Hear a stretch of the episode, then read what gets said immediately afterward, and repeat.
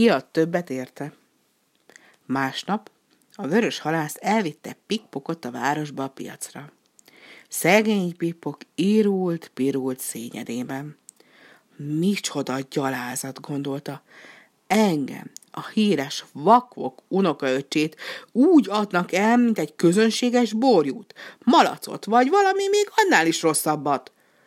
Ha van igazság a földön, akkor ez az átkozott vörös bűzlő cápává, vagy valami még annál is rosszabbá változik. Persze, a vörösnek esze ágában se volt, még csak malacá sem változni. Megállt pikpokkal a piackelős közepén, és elkezdett torka szakadtából kiabálni.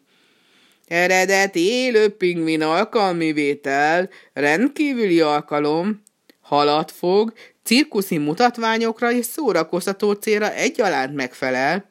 Itt az alkalom, uraim, a rendkívüli alkalom, csupa öröm és mulatság, itt az alkalom, rendkívüli alkalom.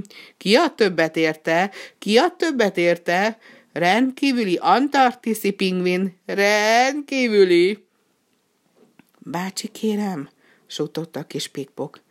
Ha olyan rendkívüli pingvin vagyok, miért ad el engem? Elhallgass, kölök, fordult rá a vörös halász. Csend legyen, hallgass, hogy nő a fű. Pikpok szívesen hallgatta volna, hogyan nő a fű, de sajnos körös körül nem volt egyetlen fűszel sem, csak csupa bámészkodó. Ki a többet érte? kiáltott még egyszer a halász. Egy kövér, hordóhasú asszony adta a legtöbbet, akinek cukrászdája volt a piacon. Megsimogatta Pikpok fejét, és így szólt. Ezentúl élő reklám leszel.